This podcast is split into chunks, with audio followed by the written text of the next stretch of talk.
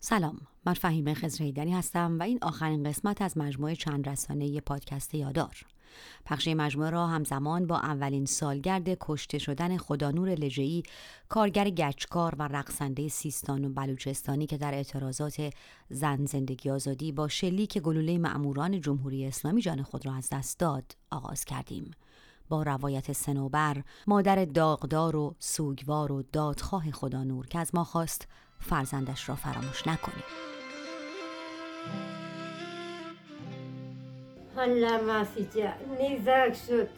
فراموشش نکنید. الان یه سال شده. بی خیال بچم نشید. بچم رو فراموش نکنید. خدا بهتون خیر بده. بچم رو فراموش نکنید. هر کس بچم رو شهید کرده خدا ازش نگذره. هر کس بچم رو کشت خدا اونو بگیره. فراموشش نکنید.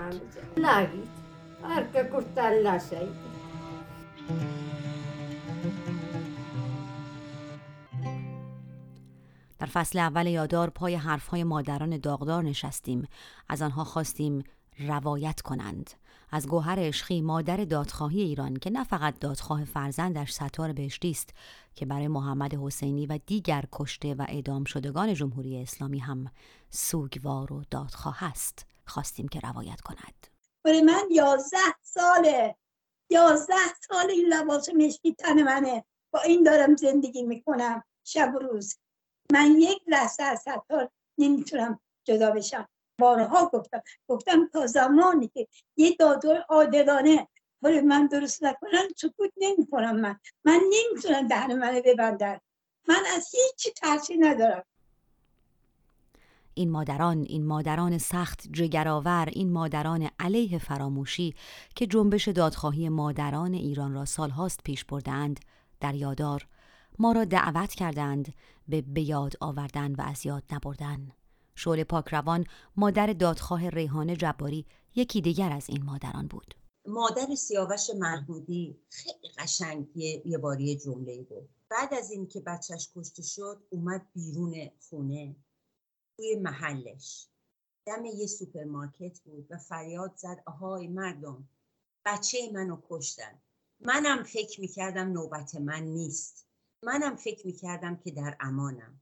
منم فکر می‌کردم که این اتفاق برای دیگران میفته فقط ما مردم باید اینجوری فکر کنیم که دهه شست فقط زندانی های داخل زندان رو کسانی که سیاسی بودن کسانی که آرمانی داشتن مبارزه ای کردن اعدام کردن. دهه هشتاد اومدن آدمایی که برای رأیشون رفته بودن و تظاهرات سکوت کردن کشتن. و دهه 90 کسانی که برای برای معیشت برای بنزین برای سختی زندگی برای نبودن آب در خوزستان برای نبودن کار نان زندگی هوا در بلوچستان نبودن هیچ, هیچ امکانات اولیه در کردستان. آدمای عادی رو زدن بچه ها رو کشتن. شما بگین کیان پیرفلک چی کاره بود؟ یه بچه ده ساله بود. اون بچه های کوچولویی که توی بلوچستان کشته شدن اونا چی کاره بودن؟ همه ما در خطریم. جمهوری اسلامی هر یک قدم که مردم عقب میرن ده قدم بلشون میده عقبتر. آیا محسا امینی مبارز بود. آیا محسا امینی یک دختر نرمال و معمولی نبود؟ آیا مادر محسا نگفت مانتوی منو پوشیده بود؟ مانتوی منو پوشیده بود که بهش بلند بود و ما هممون دیدیم که این بچه چی پوشیده بود. برای همین من نمیگم برین همدردی کنین با دیگران. اونو خودتون باید تشخیص بدین که اصلا قلبتون انسانیتتون به شما این حکم رو میده که برین مرهم دل دیگرانی بشین که زخم خوردن یا نه. اما میگم به خودتون فکر کنید. به اینکه بچهتون رو میفرستین مدرسه دخترتون رو میفرستین دبستان و راهنمایی و دبیرستان و بعد بچه شما با گاز شیمیایی مسموم میشه. برای زندگی معمولی و نرمالتون بجنگین. من نمیگم برای دیگران بجنگین. نمیگم آرمان خواهی کنید.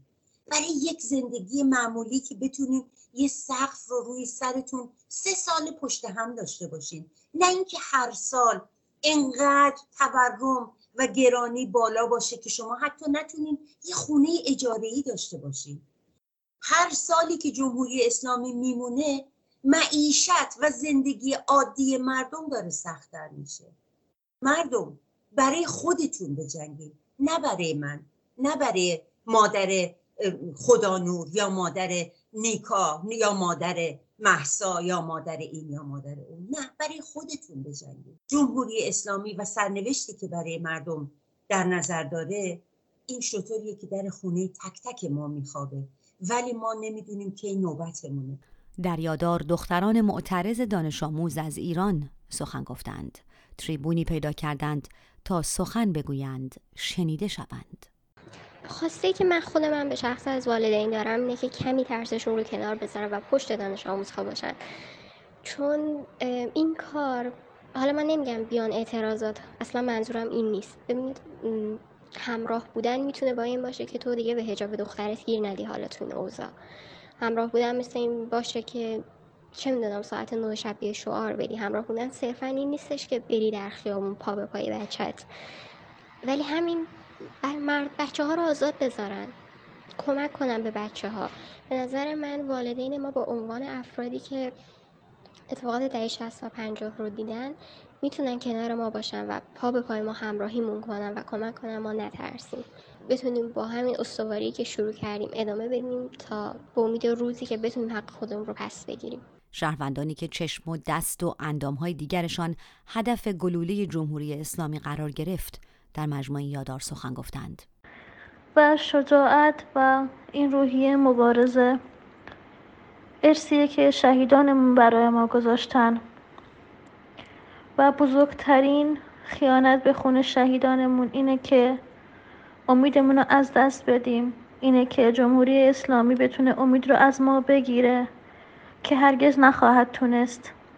تا وقتی که رویاهای ما زنده باشه این مبارزه ادامه داره و همچنان جمهوری اسلامی حراسان و سراسیمه. در یادار صدای معترضانی شدیم که از عمق زندان از عمق سیاهی و شکنجه جسمی و روانی با ما سخن گفتند. کسانی که حکومت برای انتقام گرفتن از آنها برای درهم شکستن و از بین بردنشان آنها را به اجبار به آسایشگاه های روانی مثل مجموعه امیناباد منتقل کرد.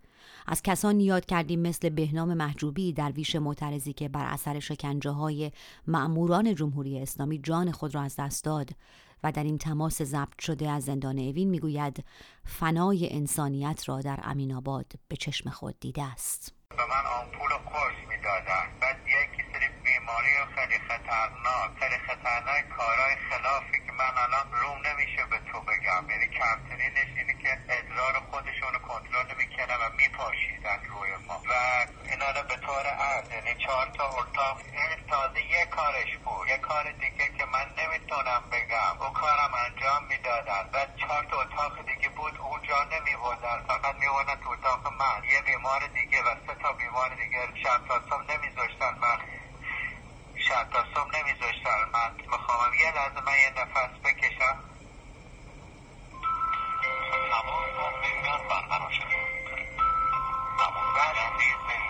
بعد به من گفتن باید امروز بری هموم گفتم من مشکل ندارم برا هموم دیدم همه رو لخت لخت لخت لخت لخت کردن. گفتم آخر این جوریه. دور از شخصیت انسانیت شما همه رو لخت کردید. دیدم همه رو لخت لخت کردن باشون مسخره بازی در میارن مسخرهشون می‌کنن من که زیر بار نرفتم ولی اون صحنه رو دیدم یعنی ابطال و باطل شدن انسانیت رو من دیدم جا فنای انسانیت یادار صدای زنان معترضی شد که در زندانها و بازداشتگاه های جمهوری اسلامی به تن و روان آنها تعرض و تجاوز شد.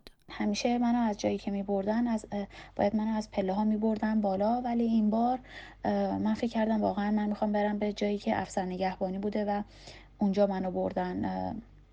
از یک مسیر دیگه من رو خانم مراقب منو بردن و توی یه اتاق خیلی کوچیک منو قرار دادن. چشمندم خب برداشته بودم قبلش. بعد خانم مراقب به من گفتش که لباساتو در بیار و به من تحویل بده. من باید برم. لباسایی رو که تحویل دادی به بالا اونا رو بیارم و لباسای بازداشتگاه رو از تن در بیاریم و به من تحویل بدی. و خیلی عجله داشتین خانم. خیلی هم لحنش بد بود. یک بسیار اتاق خیلی کوچیکی بود. اصلا تو اون اتاق هم دوربین وجود نداشت. خیلی این به من استرس داد که چرا تو این اتاق دوربین نیست؟ چون تمام اتاقها دوربین دارن. و حتی توی سلول انفرادی هم که هستی این دوربین یه جوری نصب شده که تمام رفتارهایی رو که شما در حمام داری یا در دستشویی داری هیچ گونه حریم خصوصی و یا شخصی نداری. اونجا همه نظارگر شما هستن. ولی تو اون اتاقی که من رو بردن دوربین نبود. و من فکر کردم خانم مراقب می‌خواد بیاد داخل و من هیچ گونه لباسی تنم نبود چون لباسامو تحویل اون خانم داده بودم. دیدم که چند تا مرد که ماسک زده بودن و صورتشون مشخص نبود وارد شدن و شخصی که همیشه منو بازجویی می‌کرد من از صداش ایشون رو شناختم. ایشون آخر از همه وارد شد و متاسفانه به اندام جنسی من دست می‌زدن منو لمس می‌کردن. واقعا من شک شده بودم اصلا نمی‌دونستم. آیا این اتفاقات واقعیه؟ آیا این اتفاقات رو دارم خواب می‌بینم؟ اصلا متوجه گذر زمان متوجه این که من کجا هستم نمی‌شدم. بسیار حالت بدی داشتم و بازجوم با الفاظ زشت و زننده ای گفت که اینو دراز کنید و اصلا من نمی‌دونستم تعداد اون اشخاص چند نفر هست. بازجون به من گفت این پنج نفر خسته بشن من پنج نفر دیگر رو میارم. باید اعتراف می‌کردی. چرا حرف منو گوش ندادی؟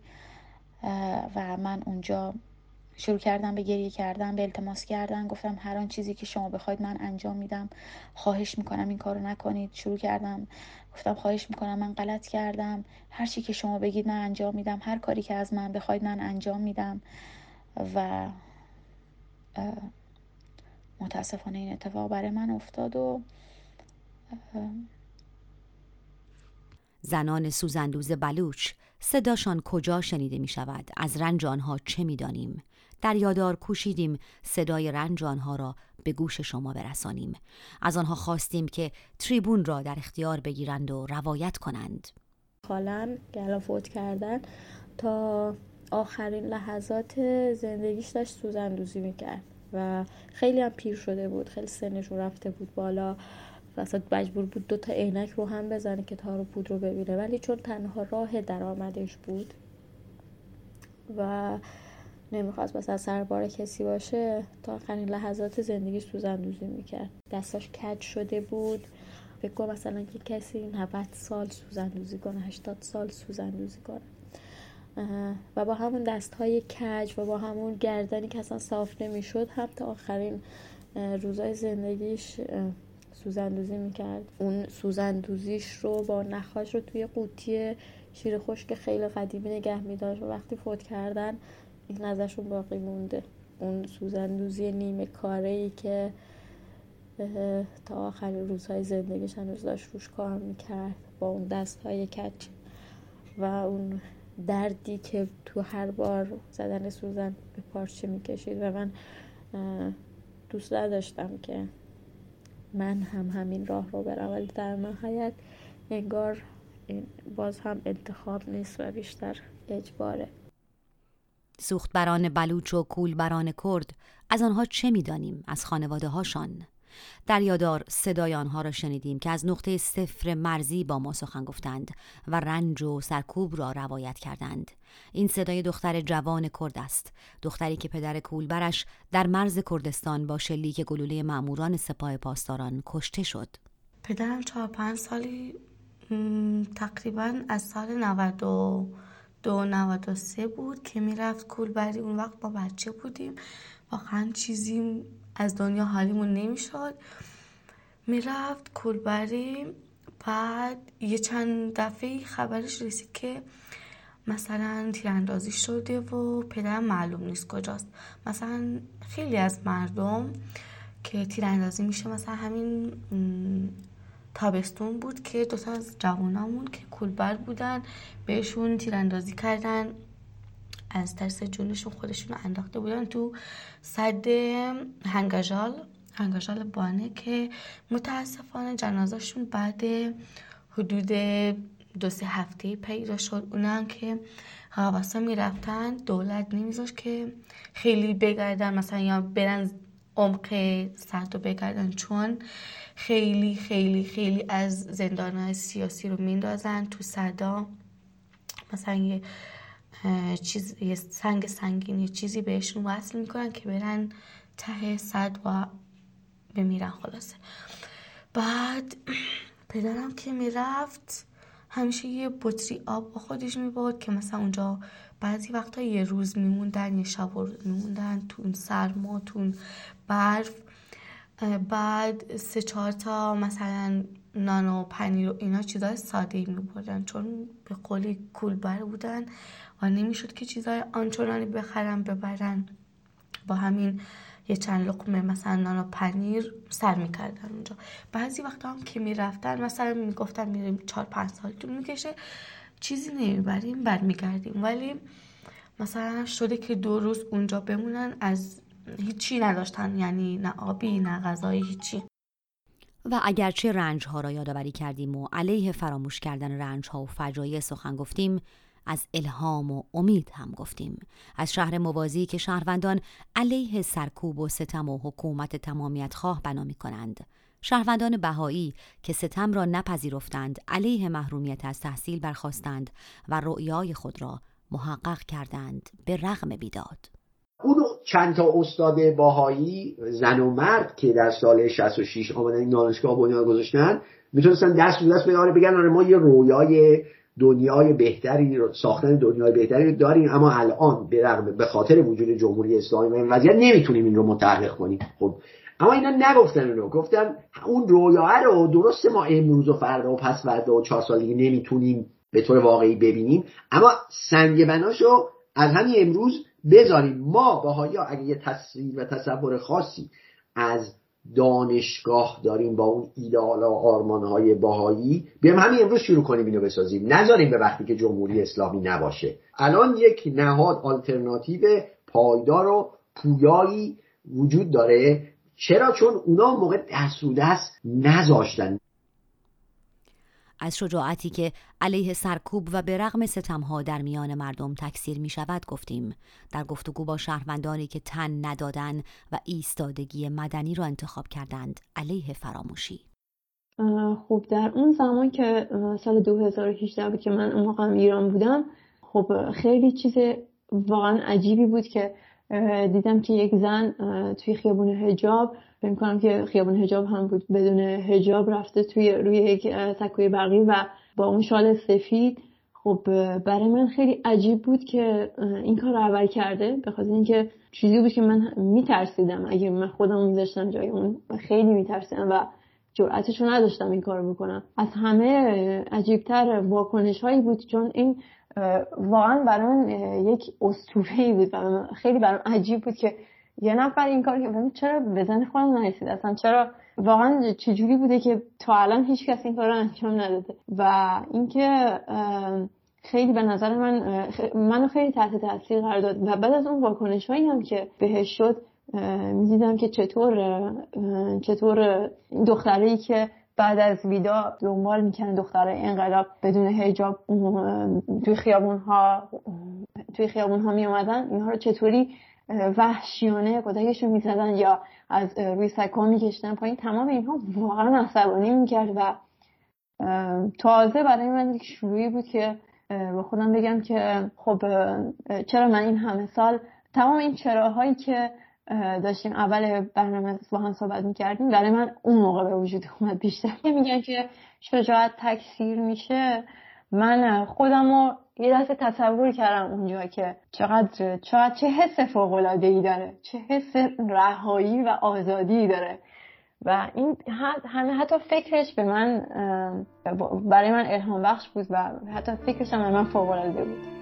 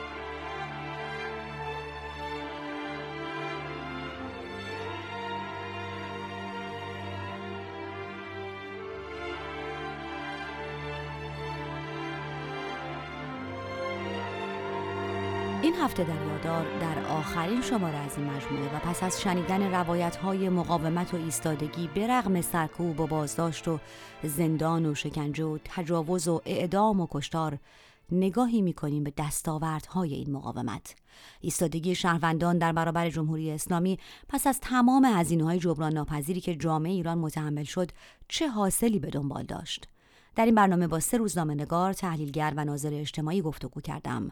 از مولود حاجیزاده روزنامه نگار در نروژ می‌پرسم آنچه را در جنبش زن زندگی آزادی گذشت چگونه می‌بیند؟ اساسا ماهیت جنبش زن زندگی آزادی رو و خب اعتراضاتی که از یک سال و نیم قبل بعد از مرگ و در واقع قتل حکومتی محسا امینی آغاز شد رو نمیشه بدون توجه به مبارزات زنان که در خلال حالا چهار دهه و اندی قبل و پیشتر از اون حتی وجود داشت مورد بررسی قرار داد. این جنبش حالا نه تنها در ایران که به ویژه وقتی بود بین المللی پیدا کرد اساسا با نام زنان گره خورد.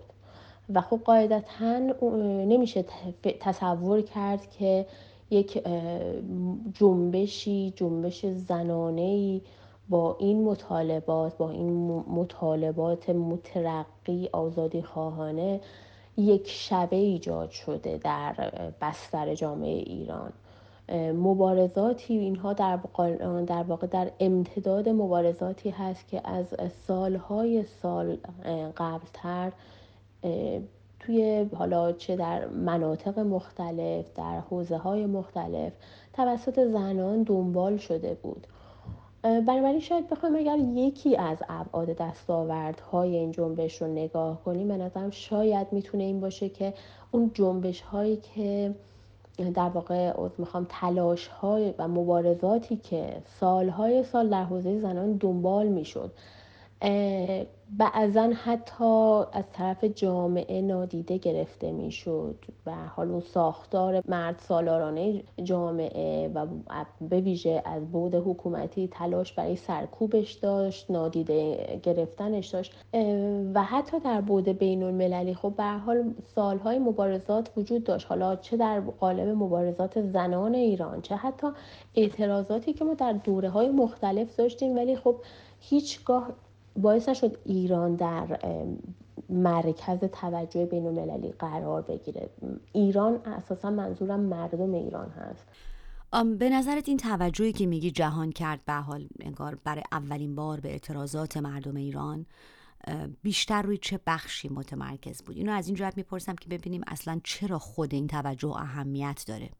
نگاه چه در داخل جامعه به جایگاه مبارزات زنان بود و در بود بین المللی اینکه بعد از سالهای سال در خاور میانه پر سر و صدا و پر تلاطم ناگهان مردم ایران مبارزات مردم ایران با نام اعتراضات زنانه و مترقی فمینیستی زن زندگی آزادی یک باره مرکز توجه قرار گرفت. خب این می‌تونه یکی از دستاوردها باشه قاعدتا و در داخل ایران در سطح جامعه دست کم اون سطحی از جامعه که حالا ما به صورت فعالتر شاهد حضورش هستیم و از, از حضورش باخبر میشیم به عنوان روزنامه نگاری که دنبال می‌کنی به دقت جامعه ایرانو فکر می‌کنی که اگه تحولی در داخل کشور هم رخ داده باشه اون تحول در کدوم بخش ها بوده؟ به نظرم می‌تونه تحولات ساختاری باشه که تو بعضی از حالا نمیشه خیلی گسترده گفت در تمام جامعه ولی در بعضی از مناطق در بعضی از خانواده ها در نگاه به زنان رخ داد. ما تو قالب و در جریان این اعتراضات زنانی رو می‌دیدیم که می نوشتن از تجربیات خودشون از اون چیزی که خب به نوعی دستاورد شخصی اونها از جنبش زن زندگی آزادی بود. زنان زیادی بودن که خب می نوشتن از اینچه که در خونه های اونها رخ داده و خب اون به نوعی باعث شده که نگاه خانوادگی نگاه مرد سالارانه و تصمیم گیری های پدر سالارانه حتی برای پوشش و ظاهر اونها تا حدودی تغییر بکنه. زنانی که می نوشتن که خب تا پیش از این حتی در اون مجموعه فامیلی خانوادگی به رغم اینکه باور به هجاب اجباری نداشتن به واسطه اون حالا اون چیزی که اون نگاه پدر سالارانه که در خونه و خانواده و اون جمع های خانوادگی وجود داشت مجبور بودن که از هجاب اجباری پیروی کنن.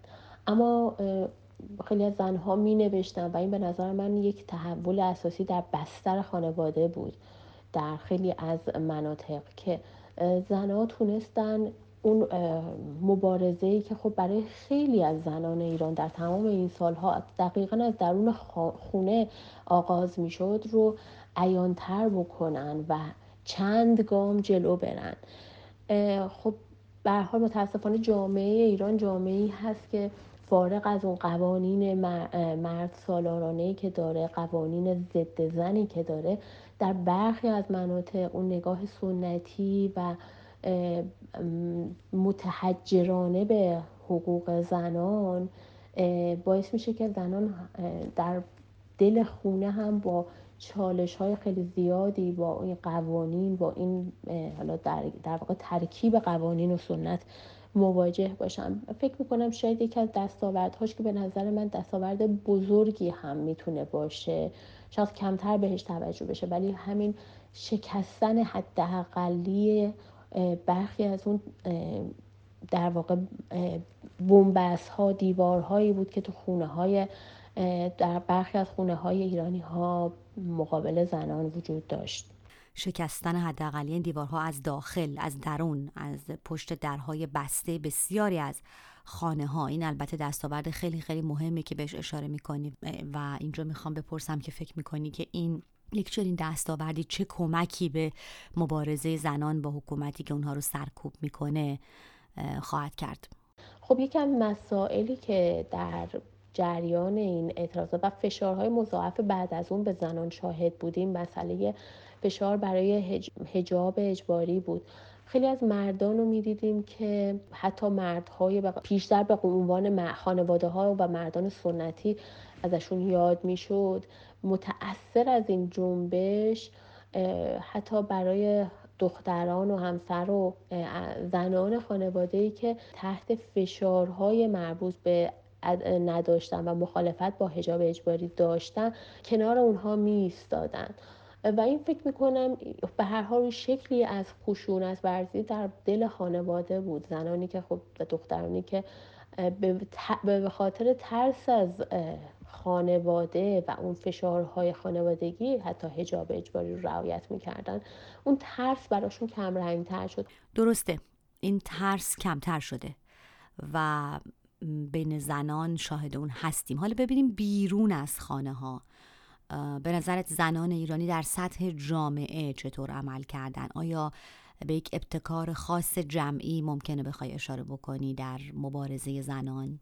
زنان به نوعی جنبش های کوچک محلی را انداختند در شهرهای مختلف. ببینید جنبش الزامن یا حتی فعالیت زنان تنها به این معنی نیست که حالا گروه های مشخصی با عناوین مشخص شکل داده بشه. خب کما که این هم اتفاق افتاد در مناطق مختلف در بلوچستان زنان و گروه های مختلف در گیلان در تهران در شهرهای مختلف تشکلهای جدیدی شکل گرفت بین زنان. اما جنبش خیلی حتی فاصله زنان رو به نظر من در کوچه و خیابون کمتر کرد. یک جنبش درون حتی محله ای ایجاد کرد. اون جایی که زنان یکی یکی همدیگر رو پیدا می‌کردن. زنانی که برداشتن هجاب اجباری از سرشون با همه این فشارها نوعی همدلی همراهی و تقابل با اون ساختار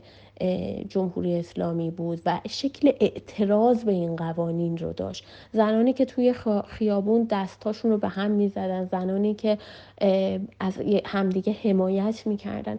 اینها به نظر من یک به نوعی جامعه ایران رو در یک زنان رو مشخصا در قالب یک تشکل گسترده سراسری قرار داد که می‌تونست کوچه به کوچه خیابون به خیابون تو دل جامعه ایران جریان پیدا کنه و این اولین باری بود که همچین اتفاقی در جامعه ایران بین زنان رخ می‌داد و فکر می‌کنم یک دستاورد خیلی مهم بود پیدا کردن همدیگه. جنبش های کوچیک در واقع پشتوانه هایی که زنان بین خودشون و بین جامعه برای همدیگه پیدا می‌کردن. از تحول نسبی در نهاد خانواده گفتی اما به نظر من جامعه هم سطح متفاوتی از حساسیت و توجه و از خودش نشون داد و همچنان داره این, این رو نشون میده. من نمی‌خوام با یه نگاه خیلی اقراق‌آمیز نگاه کنم و بگم که خب خیلی جامعه ایران تغییر کرده. یک مسئله که وجود داره همزمان با این جنبش خب فشارهای اجتماعی اقتصادی روی مردم خیلی بیشتر و بیشتر شد. خود این مسئله می‌تونه جامعه رو به نوعی در خودش فرو ببره. اما قاعدتا یک تحولاتی در جامعه اتفاق افتاد. اون بی تفاوتی های اجتماعی نسبت به زنان به نظر من سایه کمرنگتری پیدا کرد. خب این فشارها توی خیابون و در همه جا روی زنان بیش در همه سالهای گذشته وجود داشت. اون بی تفاوتی هم خیلی خودش رو نشون می‌داد. یعنی بارها زنان با این مواجه می شدن که در مقابل سرکوب سیستماتیکی که در خیابون مثلا وجود داشت اونها تنها بودن کسی رو نداشتن. خب ما می‌دونیم که این اتفاق حداقل کم رنگ تر شد. مردم انگار همدیگر رو پیدا کردن و به این نکته جامعه رسید که خودش هست و خودش. از اینکه جامعه گویی نوعی تغییر نگاه به مسئله به نام مسئله زنان رو بعد از زن زندگی آزادی داره تجربه می‌کنه حرف زدیم. ولی دیگه چی؟ تغییر مهم دیگه ای هم آیا در سطح جامعه و در نگاه جامعه به موضوع دیگه ای می‌تونیم بعد از این جنبش ببینیم؟ تغییر نگاه به نسل جدید در واقع نسلی که خیلی تصور می‌شد نسل بی هست به مسائل اجتماعی به تغییر این نسل خب نشون داد که اساسا هم از یک سطح آگاهی به مراتب بالاتر از اون چیزی که تصور می‌شد برخورداره و در عین حال نه تنها بی تفاوت نیست که اتفاقا سهم عملی اعتراضات رو خودش به تنهایی می‌تونه به دوش بکشه. گرچه یک تحول اساسی نیازمند این هست که خب نسل های مختلف کنار هم قرار بگیره اما اساسا یکی از تغییراتی که در جامعه به نظر رخ داد این بود که نگاه به نسل جدیدتر نگاه به نسلی که سن, سن کمتری داره و از اون به نوعی نسل انقلابی نسل انقلابی منظورم نسلیه که حالا روی کردهای مبارزاتی داشته از دهه 60 و 70 و اینها. یعنی اون شکل فعالین دانشجویی که در اون سالها وجود داشت نشون داد که این نسل اتفاقا شکل مبارزه خودش رو داره شکل نگاه خودش رو به مسئله به مسائل سیاسی و اجتماعی داره و هنگام عمل می‌تونه عمل بکنه. یعنی اصلا اساس مبارزش به عمل هست. و فکر می‌کنم شاید یکی از تغییرات و تاثیراتی که در جامعه داشت تغییر نگاه اجتماعی به نسل جدید بود.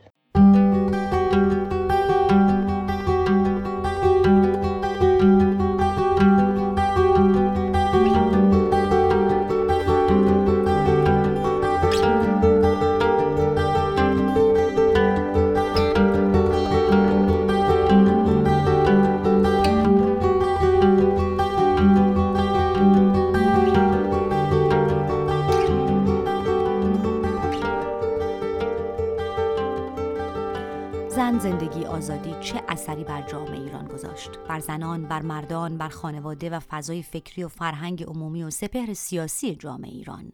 این پرسش مرکزی آخرین شماره از مجموعه یادار است.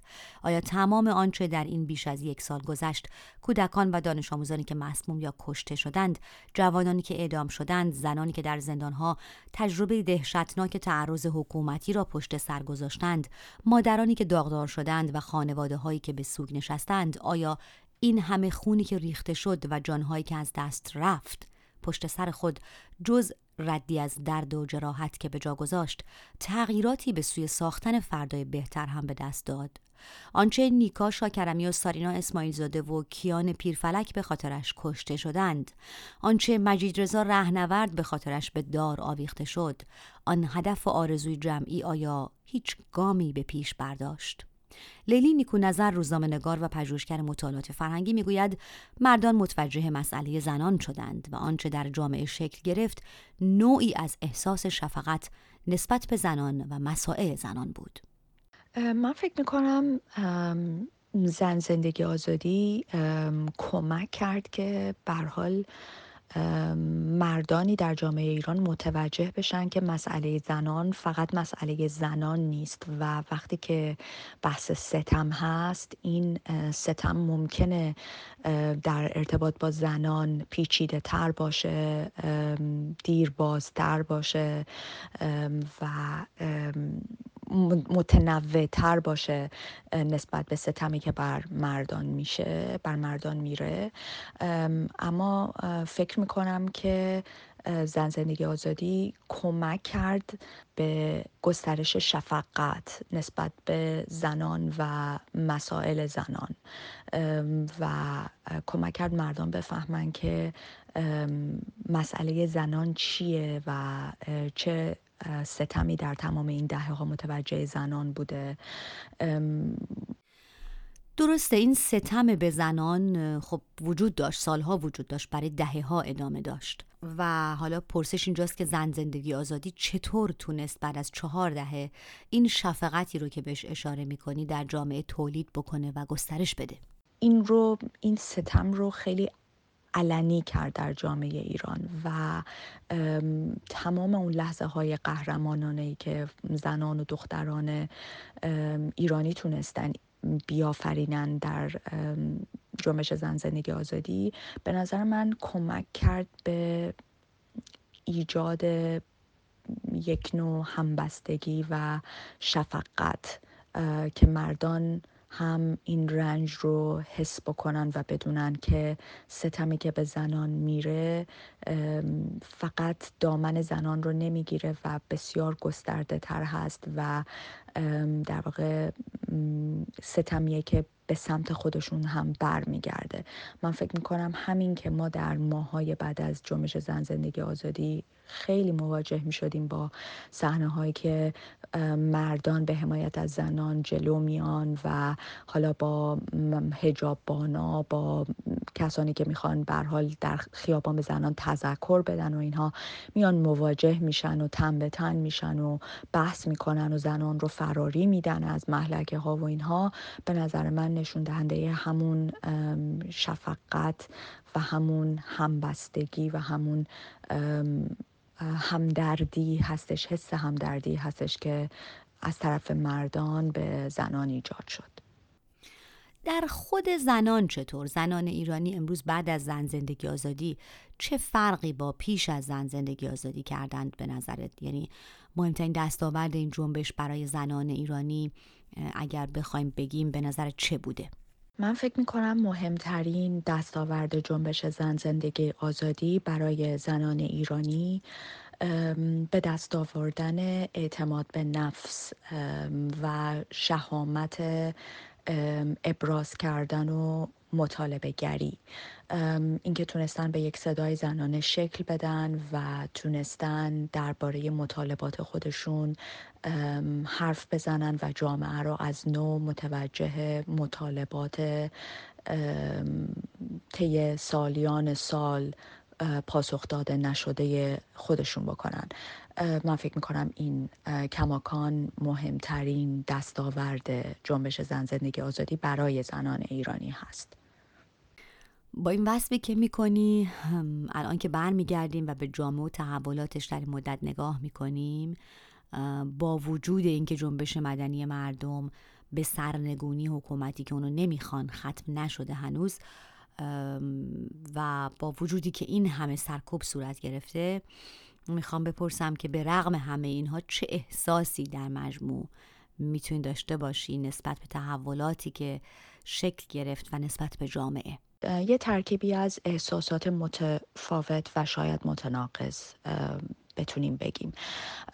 زن زندگی آزادی کمک کرد در واقع مثل یک زلزله که تمام اون لایه های زیرین جامعه از نو نمایان بشه و ما متوجه بشیم که با یک نسل جدیدی مواجه هستیم که این نسل هم خواسته های جدیدی داره و هم بلد خواسته هایی که نسل های قبلی نتونستن بهش برسن رو بلد فریاد بزنه. از سمت دیگه مواجه شدیم با زنان و دخترانی که هیچ وحشتی ندارن سینه سپر می‌کنن و جلو میرن و تو خط اول مبارزات خیابانی هستند. خب این خیلی غرور آفرینه و بی اندازه شهامت بخش به جامعه. و بنابراین وقتی که بهش فکر می‌کنی وقتی به تمام اون صحنه ها و لحظات قهرمانانه فکر می‌کنی چیزی نیست جز یک احساس افتخار و امید به آینده.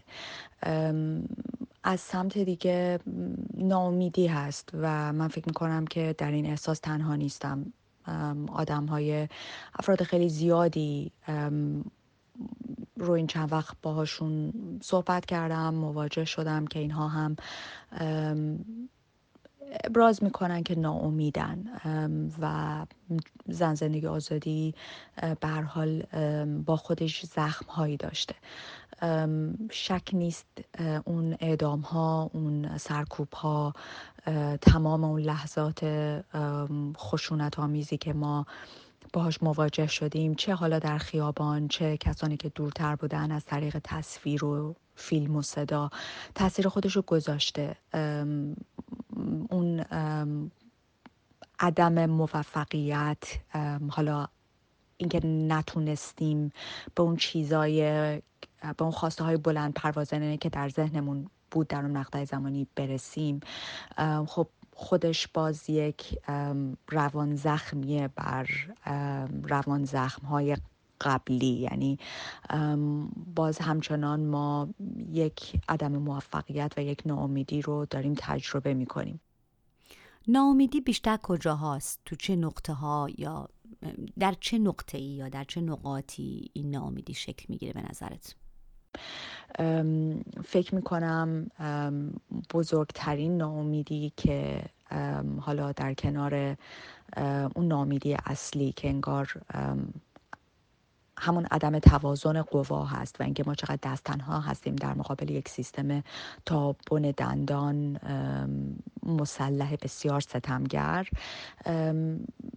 این هستش که ما در نتونستیم اون یک نیروی منسجم مخالفی رو تربیت بکنیم که بتونه خواسته هاش رو بتونه به مردم داخل کشور امید بده.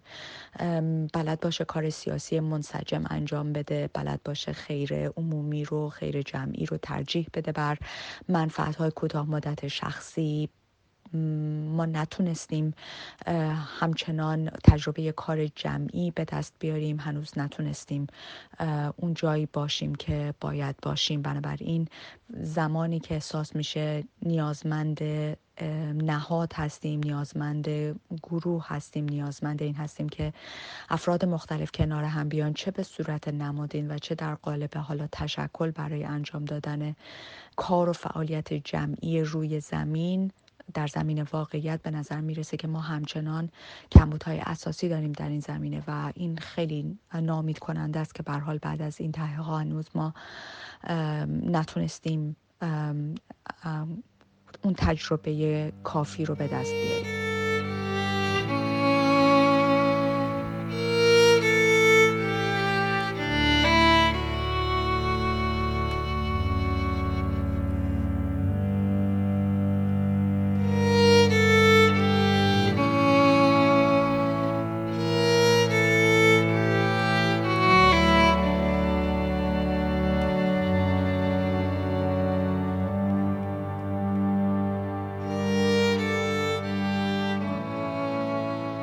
یکی از مهمترین دستاوردهای جنبش زن زندگی آزادی به نظر من شکستن تلسم وحشت جامعه در برابر سرکوب بوده. نه به این معنا که آدم ها خطر کنن برن خودشونو در معرض در واقع کشته شدن یا آسیب دیدن. بذارن. من فکر می‌کنم آدم ها در این مقطع یعنی در انقلاب 1401 متوجه شدن که بالاخره این اتفاق تلخ این سرکوب دامن اونها را هم خواهد گرفت. حتی اگر معتقد باشن که سیاسی نیستن حتی اگر آسته رفتن آسته اومدن که گربه شاخشون نزنه حتی اگر اون مبل خونهشون دراز کشیدن و هیچ مداخله ای در جنبش اجتماعی که رخ داده نداشتن اما نمی‌تونن کتمان بکنن که جمهوری اسلامی بالاخره یه روزی سراغ اونا میاد و اگر تا الان نیومده نوبتشون نشده. این صدای مریم دهکردی است روزنامه نگار که از شکستن تلسم وحشت می‌گوید. جنبشی که با کشته شدن محسا امینی دختر ساده پوش و جوان خانواده کرد که برای مهمانی و سفر به پایتخت ایران آمده بودند آغاز شد. ای بسا جرقه نگاه تازه ای را در جامعه ایران روشن کرد. گویی که دست کم بخشهایی از جامعه ناگهان از حجم عادی سازی شده سرکوب یکی خورده باشند. مریم دهکردی معتقد است کشته شدن شهروندان به اصطلاح غیر سیاسی در جنبش زن زندگی آزادی نقش مهمی در همهگیر شدن اعتراض علیه حکومت داشت. بسیارانی در این جنبش جونشون رو از دست دادن که اساسا آدم های سیاسی نبودن یا در اتفاقات قبلی مثل شلیک به هواپیمای اوکراینی یا آبان 98 آدم هایی بودن که از بین رفتن آسیب دیدن زندانی شدن که اونها هم معتقد بودن ما, ما سیاسی نیستیم. اساسا جنبش زن زندگی آزادی به خاطر در واقع مداخله حکومت در سبک زندگی مردم نوع پوشش یک زن جوان اتفاق افتاد. خواستگاهش و آغازگرش اون اتفاق تلخ بود و این چیزیه که همه آدم ها در هر سطحی از اجتماع در هر سطحی از طبقه اجتماعی که در واقع زندگی می‌کنن و عضو هر طبقه اجتماعی که هستن باهاش درگیر خواهند بود. یک چنین جنبشی با موضوعی تا این حد فراگیر که بهش اشاره کردی یعنی سبک زندگی شهروندان و به طور خاص زنان به نظرت مهمترین تغییری که در جامعه ایران رقم زد چه بود مهمترین تغییر کدام بود در جریان این جنبش؟ تغییر در نگاه آدمهایی بود که شاید پیش از این نه به عنوان کنشگر نه به عنوان بخشی از جامعه مدنی به عنوان مردم عادی انتخاب حق پوشش برای زنان رو چندان در اولویت نمی‌دیدن و فکر می‌کردن که خب حکومت هزاران دردسر و مصیبت و مشکل برای مردم درست کرده و الان وقتش نیست که ما به مسئله حق پوشش زنان بپردازیم. مثلا خیلی ها می‌گفتن که مثلا حالا زنا یه تیکه شال دیگه رو سرشون نگه دارن.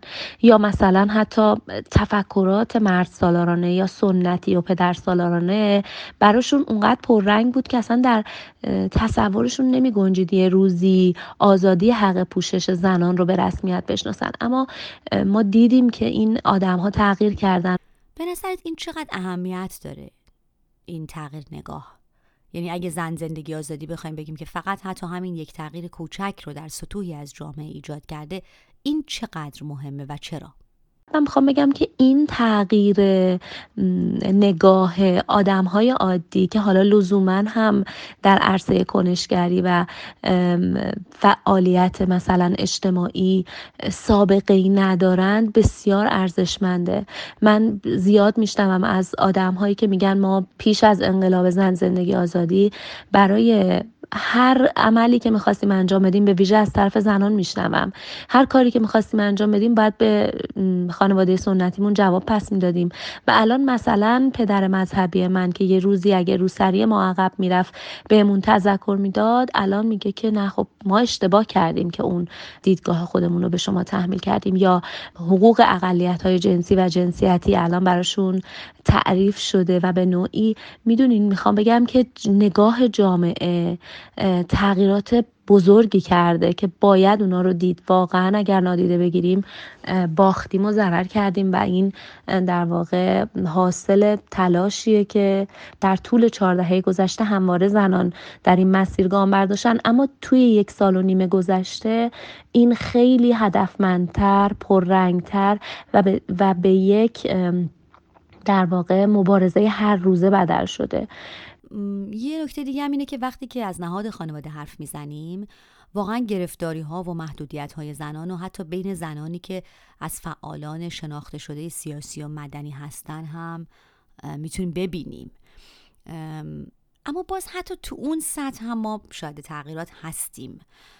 و اینجا می‌خوام بدونم آیا نمونه هایی هست که به عنوان روزنامه نگاری که می‌دونم این حوزه رو به دقت دنبال می‌کنی بخوای بهشون اشاره بکنی؟ مثلا سپیده رشنو در یه روایتی که در صفحه فیسبوکش در صفحه اینستاگرامش ببخشید نوشته بود در مورد اون شبی که می‌خواست بیاد تهران و در آزمون عملی کنکور هنر شرکت بکنه نوشته بود که مجبور شده شبانه مخفیانه و به شکلی از خونه فرار کنه و بیاد.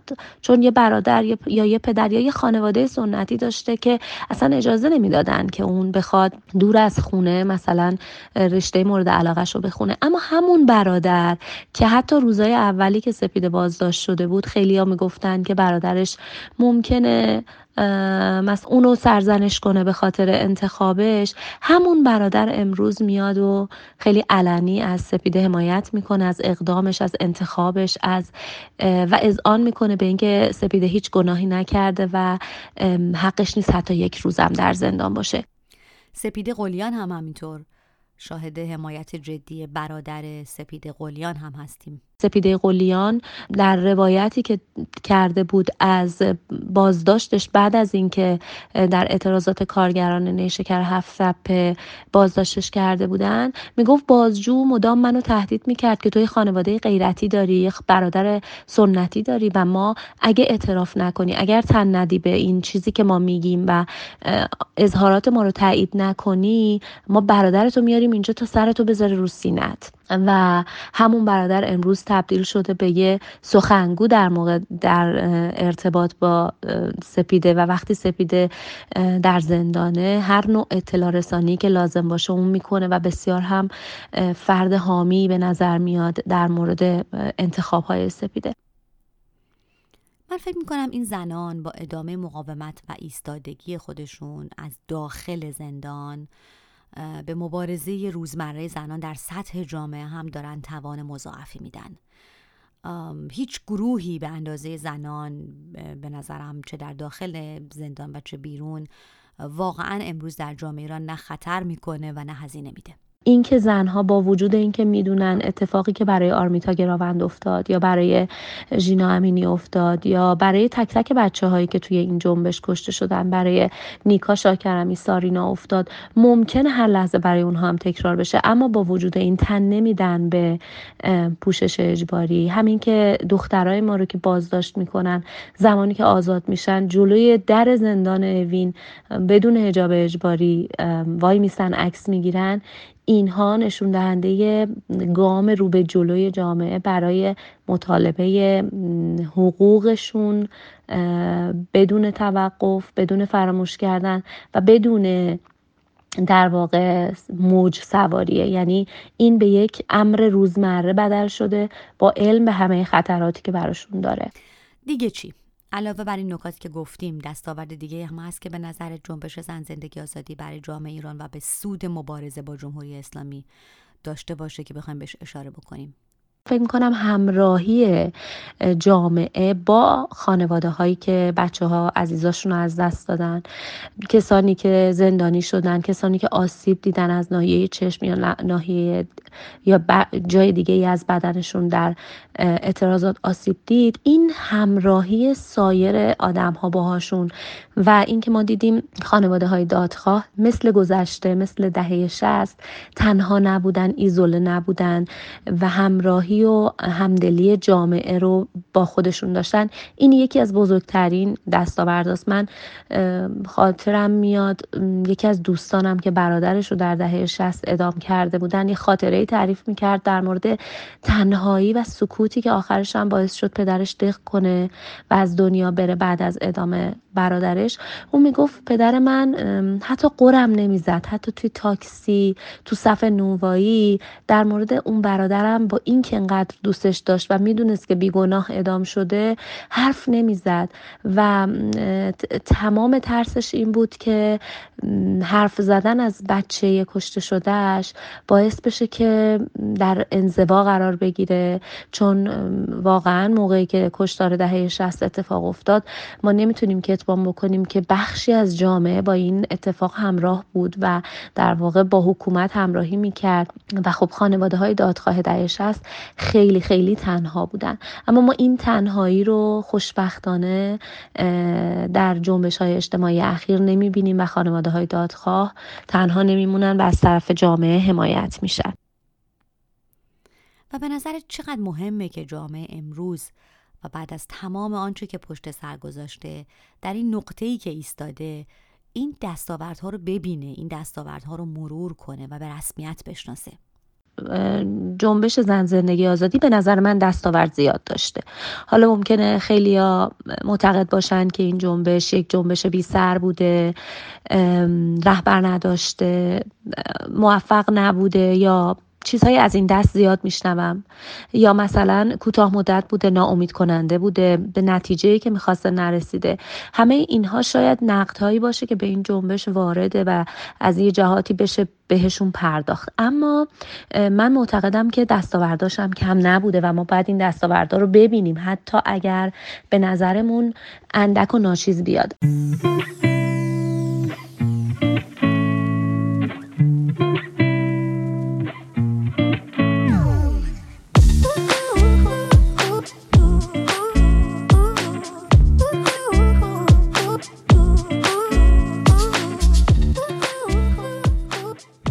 دیدن دستاوردها. هرچند هم اندک و ناچیز رفتاری است علیه فراموشی.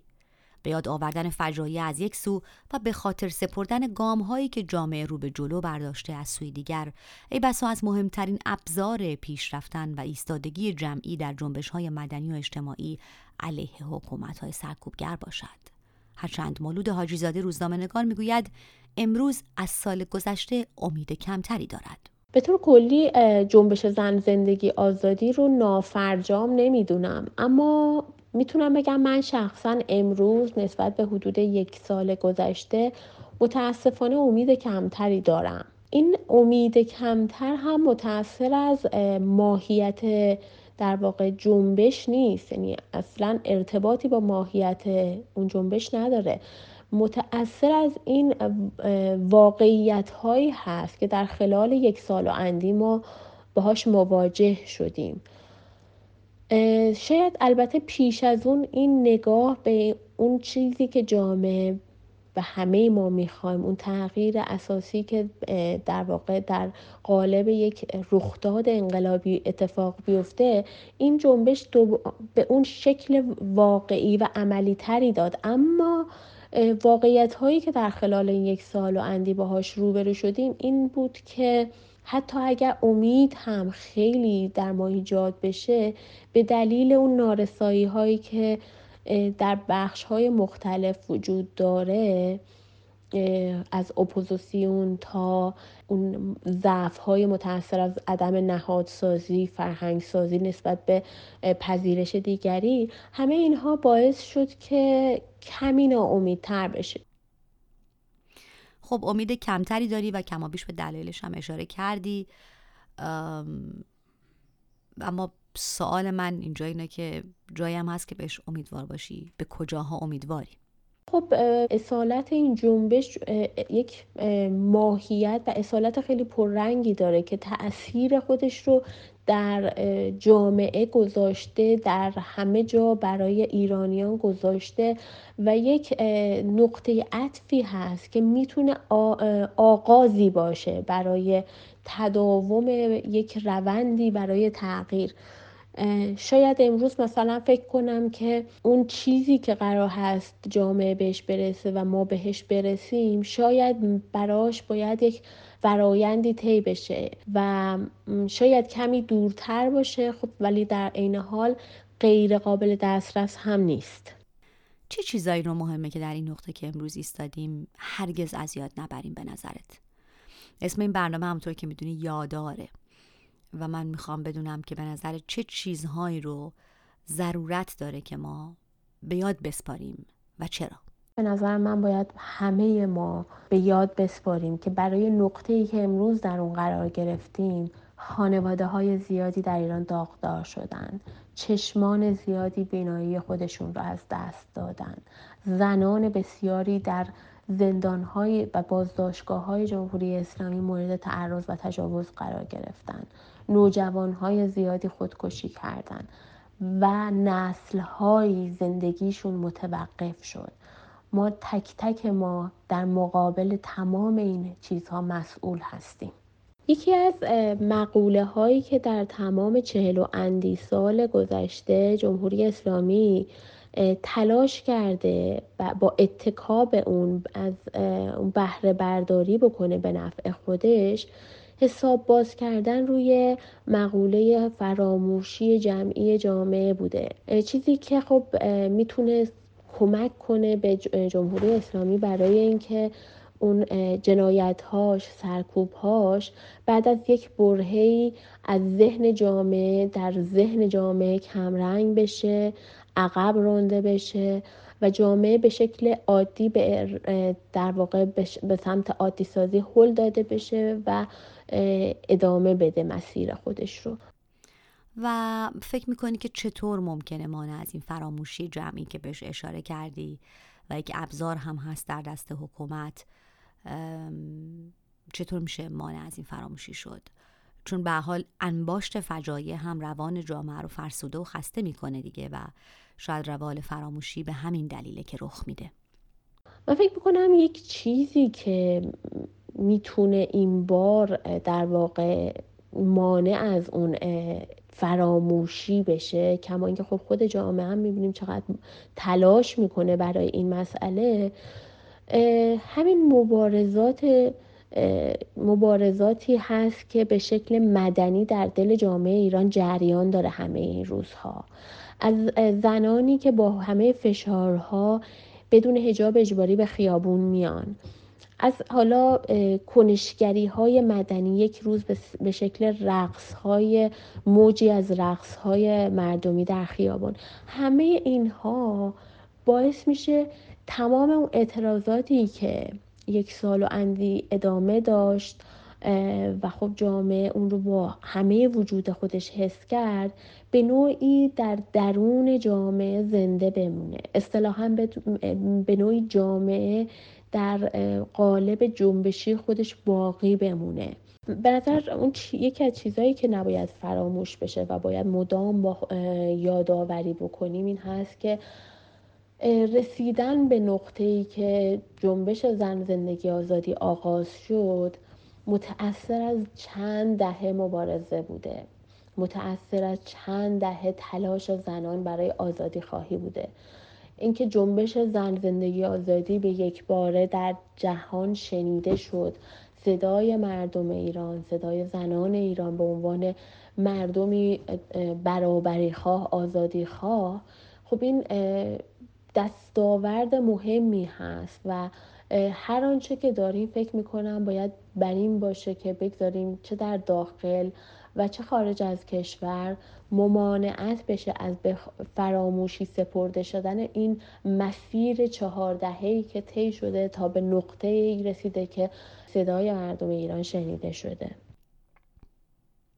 بیش از چهار دهه تلاش افتان و خیزان جامعه ایران برای بازپس گرفتن زندگی خصوصی خود از دیکتاتوری مذهبی مرد سالار امروز هنوز و همچنان ادامه دارد.